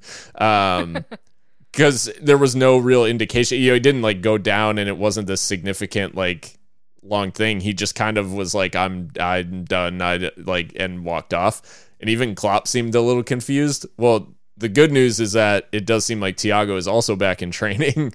Um, he did like a individual session um yesterday and then is now as of this afternoon was like training with the team again. So it seems like he'll be available. I don't know whether he'll start, but it does seem like he'll be available. And I think if I was if I was really pressed on it, I don't know that Keita Henderson Fabinho is is a bad shout to start against Madrid. I would love Thiago to be in there, obviously, but I think I think like Henderson for sure in terms of just like the amount of space that he covers, um, and the support that he gives to the fullbacks, because I think that's an area where Madrid are going to try to really with Vinicius and Rodrygo, like whoever's in there, I think they're going to really try to exploit those areas in behind the fullbacks. Um, and so the, whoever is in there is going to need to be willing to do a lot of running and track back behind the behind the fullbacks. So, um, but yeah, so it seems like good news. And Salah is basically like he's back, and I don't think there's any concerns because obviously he came off in the uh, FA Cup final, but he plays. Right, I forgot about that. Yeah. He came on, um, you know, on the final day against Wolves, and then and and scored, and now is uh, seemingly back fully. And he, it was so funny because it seemed like you know Liverpool's press officer or whatever had definitely done some coaching in terms of uh, the other players trying to downplay like Mo's revenge comments of like oh, I can certainly like see how he feels that way, but you know, for us, it's just a, you know, it's just another game, and we want to go out there and be professional and like you know, and and it's a huge occasion, and we don't want to let it get to us type thing. But every time that they asked Mo about it, he was like, "Yes, it is revenge. Like I." Like I see it as revenge. you know, he like he didn't qualify his statements at all. he was like, so it's just really funny because it was like everybody else was trying to downplay it, but he just said what it is, and um, yeah, I think I don't. I think it would take it would take something as significant as the Ramos, you know, uh, the that Ramos moment to keep him from playing in this game. Nice. Yeah. Well, and, uh, yeah. At least Ramos isn't involved in this one this time. Yeah. Um, I don't know that there's anyone nearly as cynical in this Real Madrid side as him. So true. Um, they've they've evolved past that, I guess. um, but I mean on the on the Madrid side of things, like Karim Benzema, 15 goals in the Champions League. Yeah. Not 17 I mean, two assists as well, like uh, far and away the best player in the competition this season. Like do you think he explodes in the final as well too? Like how do how is how are we meant to deal with this man? like how is anyone meant to deal with this man? I it's a great question because I mean the guy across across all competitions this year, he had 59 goal contributions, 44 goals, and Stupid. 15 assists in 45 appearances. So, and I think like the thing that's and, infuriating and to La Liga because let's we have to say of the two they are a champion. Unfortunately for Liverpool, they are. Like, yeah, they are. They are Spanish champions. So yeah. Yeah, and and 27 goals in La Liga and 12 assists. So I mean he truly is so much of what makes this attack what it is. Um, the thing, the thing that gives me, the thing that gives me hope about Karim Benzema is that a big weakness of Liverpool in recent in in recent years, uh, you know, and I'm thinking pre Van Dijk and maybe even maybe even just a Lovren era uh, Liverpool is they really struggled with these sort of like big center forwards. Like they would constantly be conceding goals to the likes of, you know, Lukaku, Harry Kane, uh Karim Benzema. Yeah, name name your talismanic striker and they seem to get the better of Liverpool's defense. And I don't think that's really been the case with this Liverpool side. Like they they obviously I'm not saying that they don't concede goals because they do. But they haven't been one to get bossed by that like main man striker. Um, and I think obviously, you know, when you have the likes of of Van Dijk, Matip, and and Konate as as like the choices in central defense, I do think it makes up for that and maybe makes it less of a route, um, less of a route to go. I think the concern is Benzema seems to pop up pop up with goals even when he's not in the game, like he's not really involved and he just scores anyways. Um, like half the time he scores and you're like, I don't think he's touched the ball in half an hour. And now the ball's in the back of the net, like via his touch, but I don't know how it got there. Like I he, you know, Yeah. I don't know. It it just he seems to pop up out of nowhere. Um, and even that first goal against City that they got back, where he just kind of like he just kind of swings his left foot in the air and it happens to connect with the ball. And not only connect with the ball, but connect with the ball in such a way where it's spinning away from Ederson, but not spinning away so much that it doesn't go in off the inside of the post. And it's just like one of those things where you're like, man, if it's anybody else that spins wide and har- it's just a harmless nothing, like half-hearted, half chance. And he's just that guy where everything he touches seems to go in the back of the net. So I think the only way that Liverpool can truly deal with it is one, obviously they're going to have to mark him like out of the game essentially. Like they're going to have to make sure that they're tight to him all the time. Um but I think the battle really starts in midfield because if the likes of Modric or Kroos are are finding those balls into into Benzema's feet or you know uh or if the wide players are able to whip in crosses that reach him um that's a recipe for disaster. So it's really like stop the like the simple stuff but it's just stop the balls into him. Like you really have to stop it at the source. And so i think it really i think it really is you know uh, beholden on the on the midfield and the fullbacks to defend well and and keep it from being an issue. And maybe first and foremost just having a lot of the ball. Like i think i think if liverpool can hold on to the ball like Madrid, don't get me wrong, they'd like to play on the break, I think, in, in a lot of ways, but they if you can starve if you can starve them of the ball, um, then you give yourself a better chance. And I don't know. Maybe Liverpool's best chance in this is just doing what City couldn't, which is putting away the chances that take Madrid out of the game anyways, because yeah.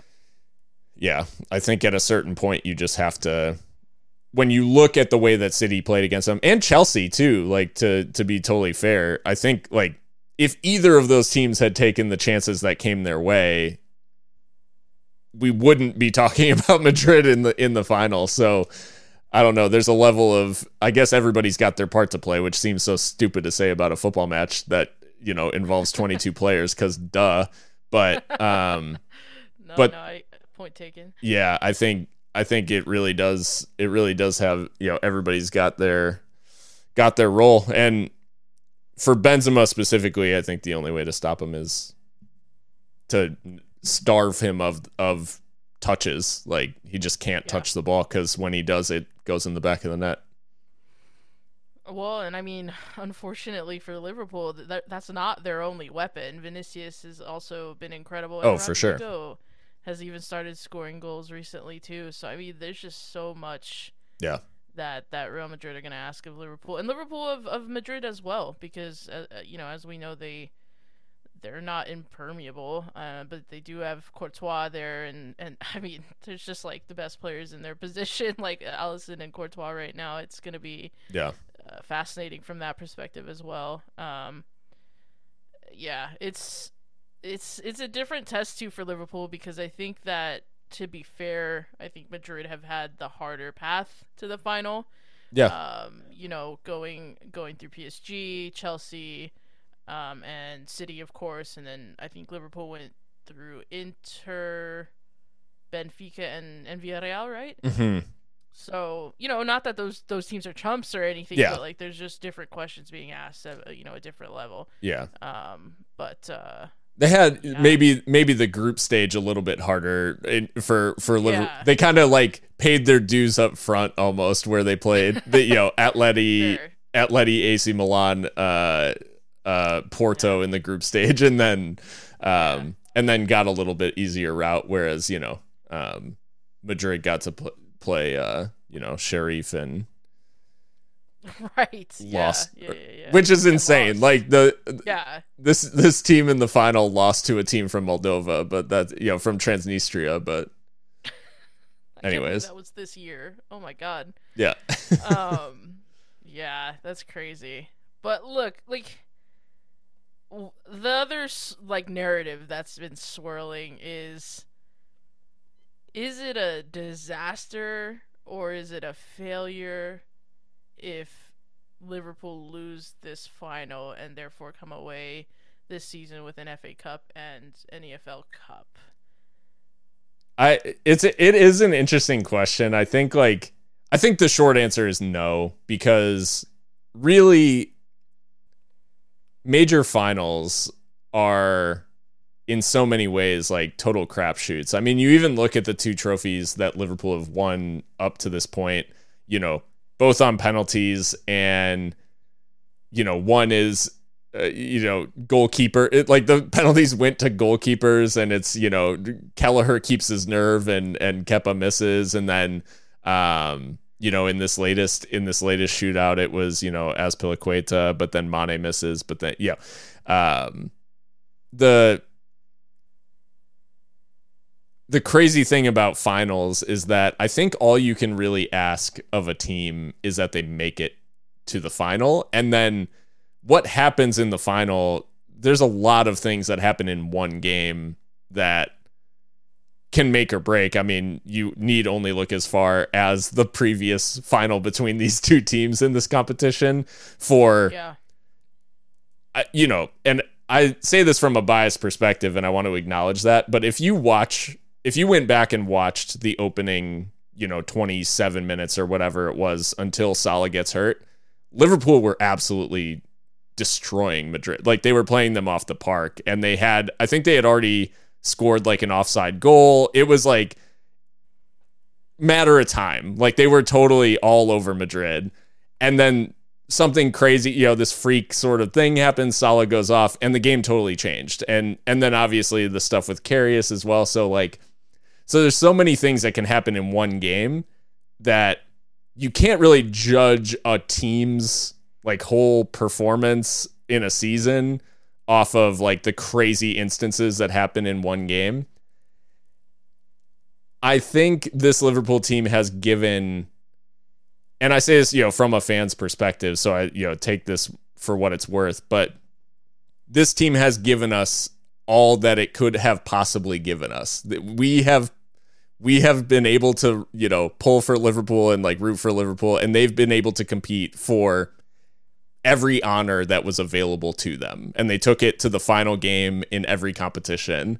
Um, yep. So, you know, if they, if it, if it doesn't happen on Saturday, will it be massively disappointing? Like 100%. It, making it to a Champions League final and losing is, is awful. Like, there's no, you know, there's no two ways about it. I think the only thing that will be disappointing from a Liverpool perspective more broadly will be that this team will feel hard done by not having like a big big honor to to you know put their name against because the FA Cup and, and League Cup are you know big competitions in their own right but not certainly not on the level of of the Premier League or the Champions League. Um and so I think that will be the only disappointment will be that a team that has given us like so much and given everything they possibly can in terms of reaching three finals and taking the Premier League to the final day.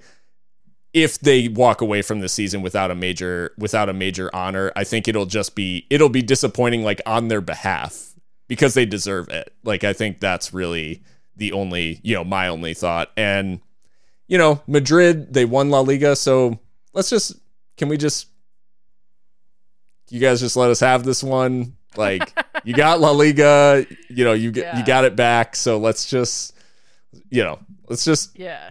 everybody walks away happy. We still get the you know Carlo with the cigar at the end of the at the end of the season, and we get to you know open top bus parade with Klopp, and you know everybody's happy. I don't know that the Laquies feel. Yeah, look. Nope. I think you make a lot of. I think you make a lot of salient points, and and as a neutral, I think the way I see it is like, okay, any club, most clubs, the vast majority of clubs on earth would be absolutely over the moon to win a domestic double the way that Liverpool already have. Yeah. Right? Two cups. Um, that's, I mean, that's more than many will ever even sniff in their lifetimes. I think what would be, I hesitate to say a disaster, but I think it would be like a major disappointment is to not get one of the two major major honors over the Yeah. line because of how good this Liverpool side is. You know, one of the best teams, if not the best team in Europe, um, like pound for pound. Sure. So that's kind of where I see it is like to all to not win the Premier League and then not win the Champions League is like okay, so you've gotten the lesser of like the two, which is it's still like it's such a ridiculous thing to say almost like you still won two trophies like what the hell yeah. um but I think in that sense because of how the level that this team is on to not get one of those two major prizes would be like I think the players would be like sick you know about Yeah. it because like you said they've they've literally played every game possible this Yeah. season gone as far as they can go in every single competition which is insane um and so I guess that's I can see why like this narrative has come up because it's Yeah. like yeah that would be like going from the quadruple to you know like the quadruple is on to like not like, Yeah. that would be massively deflating Yeah. um but at the at the end of the day too like if you look at Klopp's entire body of work like he's won everything at least once Yeah. so you know um I guess that's where you that's where you if you're a Liverpool fan I guess that's what you have to look on is like look at everything that he's done like Yeah. it's been amazing um With but yeah with the with this game and and the way that it's the way it's kind of shaping up um there is a little bit of a discussion and and I'm interested from a neutral's point of view Yep. there is a little discussion of the Ballon d'Or because okay. it looks like Karim Benzema in terms of just if you you know sheer numbers Karim Benzema you know in the conversation. Mo Salah certainly like from the start of the year that he had uh and even I mean through the end of the year being the you know most goals most assists in the Premier League. One player that is entering the picture based on honors won and obviously like goals scored across across these like different competitions Sadio Mane could end the year as a you know a treble winner like with Liverpool champ you know continental trophy in in Europe and having won the uh AFCON with with uh Senegal as well. So do you think that that's like a valid conversation um if if liverpool are to win do you think that there's there's a more of a debate there or is it still benzema's to to lose No, I, I mean, I, I, I, I see why Benzema is the favorite, just because he's been absolutely astonishing. And actually, I aged him earlier. He's 34, not 36. But um, I think Mane would be a worthy winner just because of, of what he's done as well this season. What is it, 29 goals, um, and and five assists. Obviously, an African champion. Um, and scored crucial goals in that one as well. Of, of course, the domestic double, as we've already talked about. And if he wins the Champions League, like that, I think that puts it over the line, doesn't it? I mean, geez, I, unfortunately, or fortunately, I don't know. It depends on your your interpretation of this individual award, but like Yeah. it is about trophy, team trophies to pick the best player in the world. Like go figure. Um, because if we were going on straight, just like individual performance, then it's probably between Benzema and Lewandowski, if I'm being honest. Yeah. Because Leva was absolutely astonishing once again, and we're taking it for granted, I think, and that's probably why he wants to leave Bayern. Um, but you know that's a that's another conversation for an entirely different like podcast probably. So no, yeah, I mean, I, I think I think Sadio is is a worthy contender for this, and, and Mohamed Salah too, for just the sheer numbers that he put up, um, as well in in all competitions. So, geez, it'll it'll be interesting to see what happens, and I think it's still is is the Ballon d'Or now like they've adjusted the calendar to where it's like actually a season now and it makes sense? I know yeah, it's like I don't think it's so, a calendar year award anymore. It's like a season award. Yeah. Yeah. Okay, good. Because the calendar year thing never made any sense anyway. No. So it was um, a recipe for recency bias, essentially. Like that's the. it's just yeah. like who's the who's good right now. Like that's a. right. Right. Right. Yeah. So it, it'll be fascinating for sure, but I think we gotta do some predictions. Just for fun. Just yeah. For funsies. Yeah. Um, so I, I mean, you got to go with your boys, right? Liverpool.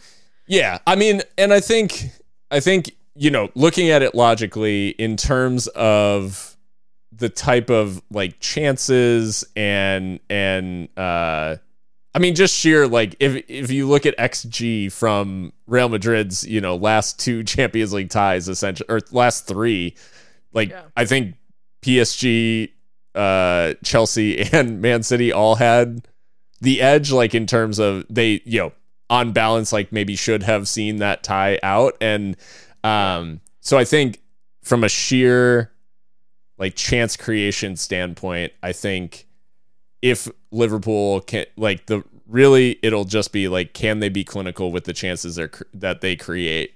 Um and uh and I think given the occasion given what's at stake given some of the history for some of the players I think Liverpool get it done. And uh it's going to be it's going to be close. It's certainly they're not going to they're not going to run Madrid off or anything like that. And I think even I won't even be comfortable unless it's like 6 or 7 um because this Madrid oh side just come out of nowhere. So, um, so yeah, Liverpool gets it done in uh in regulation.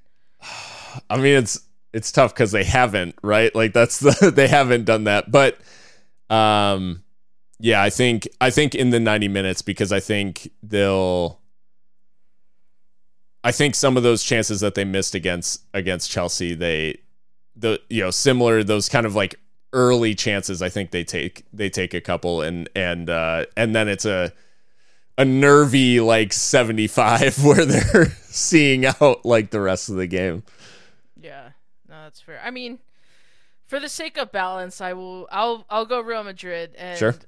I, I think Liverpool have like inherently this um motivation uh like that's external uh, whereas Real Madrid is like, this is just what we do. We win Champions Leagues. Whereas like Mo Salah has been very clear, like, no, we're like trying to right a wrong. Yeah. A couple years ago, and so I think that that can go. That can go. That can get you somewhere. Um, but I just, I just have a trouble like picking against Real Madrid this season because they've just managed, like you said, like the XG, they shouldn't go through, but they have. They've willed their way through these these games and these uh, against these elite sides. These sides that are better than them. City are better than them. Like I am comfortable saying that uh, on the whole, but they're they're Real Madrid and this is their competition and um, they have that institutional knowledge, institutional muscle memory, if you will, and so I think that Madrid, you know, Karim Benzema in his home country probably has a bunch of family and friends in the stands. Like he's gonna want to show out. Um, it's gonna be a, a, fabulous occasion. So, but yeah, I'll, for the sake of balance, I'll go Madrid. But if Liverpool win like that, that would be fabulous too. Like the, you know, I kind of do want to see Liverpool like r- get one of these big trophies over the line, just because it's been an astonishing season. But it'll be a battle for sure. I mean, for what it's worth, um, Real Madrid have this will be their 17th uh, European Cup slash Champions League final appearance, and wow. so of the 16 they've played, they've won 13 of them. Um, it's not like they've been, you know, it's not like they've been to like 40 finals and and won 13. They've, you know, they've they've only lost 3 in their entire history. Um Wow. so it is a tall task when you're in a, a European final against Madrid. Um Yeah. I uh I do think yeah, there's oh, there's just a lot a lot at stake and I'm uh going to be sweating bullets for a couple of days until uh until the final. So, um yeah, it I, it will be it will be a great occasion though. They always it always is. Although the one shout I will give uh is to the the Liverpool fan groups who have been um, petitioning UEFA for more tickets because um, inevitably, for whatever reason, the Champions League final basically the allocations are um, in an 80,000 seat stadium. Um, half of the tickets went to uh, fans of either side um and then the other half have gone strictly to like sponsors corporate donors like those sorts of things um so really, if half went to the sides, then really only a fourth of the whole allotment went to fans. Like holy shit. yeah yeah it was, it was like 20,000 a piece i think um so 40,000 will be like unaligned um of Oh, 80,000 see. And then 20,000 liverpool fans 20,000 real madrid Okay, fans yeah, is like what they I can do math. Nice. but either way like yeah just That's crazy. Whereas, and I don't want to like make too much of this because we're already like we're already going long, but um, the Europa League final was such a cool occasion because that stadium, which already is like just on top of the field, like everybody is just like it, it's like a freaking bandbox that they're just like packed in that thing, but Yeah. it was exactly half of like a blue side and a white side.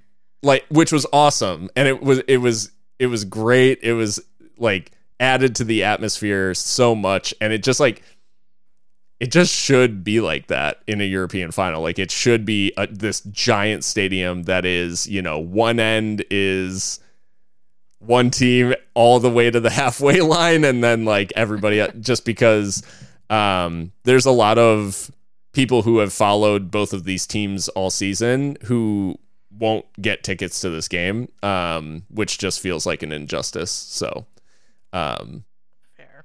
so yeah. Anyways, um, well, we've come to the end, uh, and we have our sounds of the season playlist, which I mentioned at the top of the episode. And uh, Mika, we've uh, we've got a, a couple more tracks to add um, as we kind of we're coming towards the end of season two. But um, what what songs made it over the line for you into the into the playlist? Yeah, so Alexisonfire have been dropping some new heat.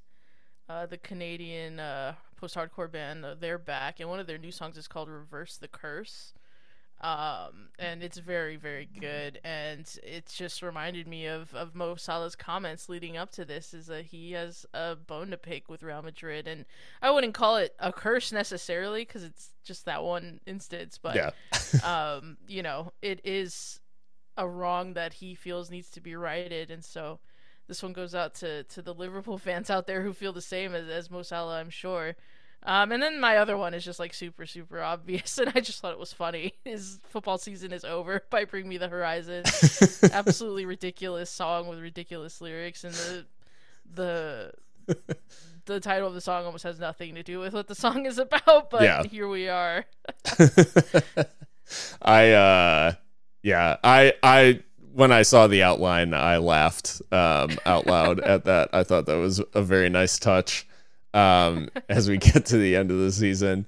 Um I uh yeah, I I went a little on the nothing if not corny. So That's well, I mean, it's it's we both had a similar idea because I went on the nose um, as well. So the uh, the first song I added was a by a band called Above This, who's they've been on the on the playlist before, and I think there's a bit of symmetry here because I put them as the one of the first um, in like our season um, pr- or our season premiere. Uh, but Yeah. I picked one of their songs, which is called "There Can Only Be One Second Best," um, which is a little bit of a nod to obviously Liverpool in the Premier League um, coming second, but also uh, Champions League final. There's only one winner, so there's only one second best, um, and uh, and we'll see who comes out on top. And then similarly to your to your Mo Salah the Mo Salah comments, I actually went doubly on the, on the nose um, because I went to a band uh, called Casino Madrid. Um, and their song "Fightin' Words," um, which just felt like I was like, man, this is just it's it's too good. And Casino Madrid, they are a relic of an early 2010s metalcore metalcore time of uh every song seemingly wanting to be like super heavy but also there's auto tune but also there's like beats and it's all over the place. It's chaos and uh maybe a little bit of foreshadowing ahead of the Champions League final in terms of in terms of the uh, the chaotic nature of of Madrid's European fixtures, but um, but yeah. So those those were my. I similarly went like on the nose, so I'm glad that we had the same uh, the same idea. t- idea. Yeah. Amazing. going corny. Um, so, well, I don't think this is the last you'll hear from us this season because the Champions League final will probably have some points worth discussing. Um, hopefully, it's party time for your boy, um, but we'll see. we'll see how it goes, and I wait. I await that nervously. For everyone else, um, it is like we're headed into the off season, and we're not far away from. You know, we've got the Mbappe news, but we're not far away from some true transfer nonsense going on. So I'm sure we'll have And it's already starting, man. yeah. Like, turn on the notifications for Fabrizio, David Ornstein. Like it's that time. Here yeah, Liverpool fan- Liverpool fans know it as as Joyce season. Um, Season. so Paul Joyce is the is the go to, but yeah, um, no, we'll we'll, yeah, we'll see. uh, Arsenal. We we have uh, Pornstein. So. David David has branched out now that he's with the Athletic, obviously, Yeah. but he's still the Arsenal guy to us. So yeah, yep, yep. So plenty plenty still to discuss, even though this the season, uh, the club season is coming to an end in Europe, but there will always be stuff to talk about. So, um, yeah, until until next time, hope everyone stays well, and we'll uh, we'll see you then.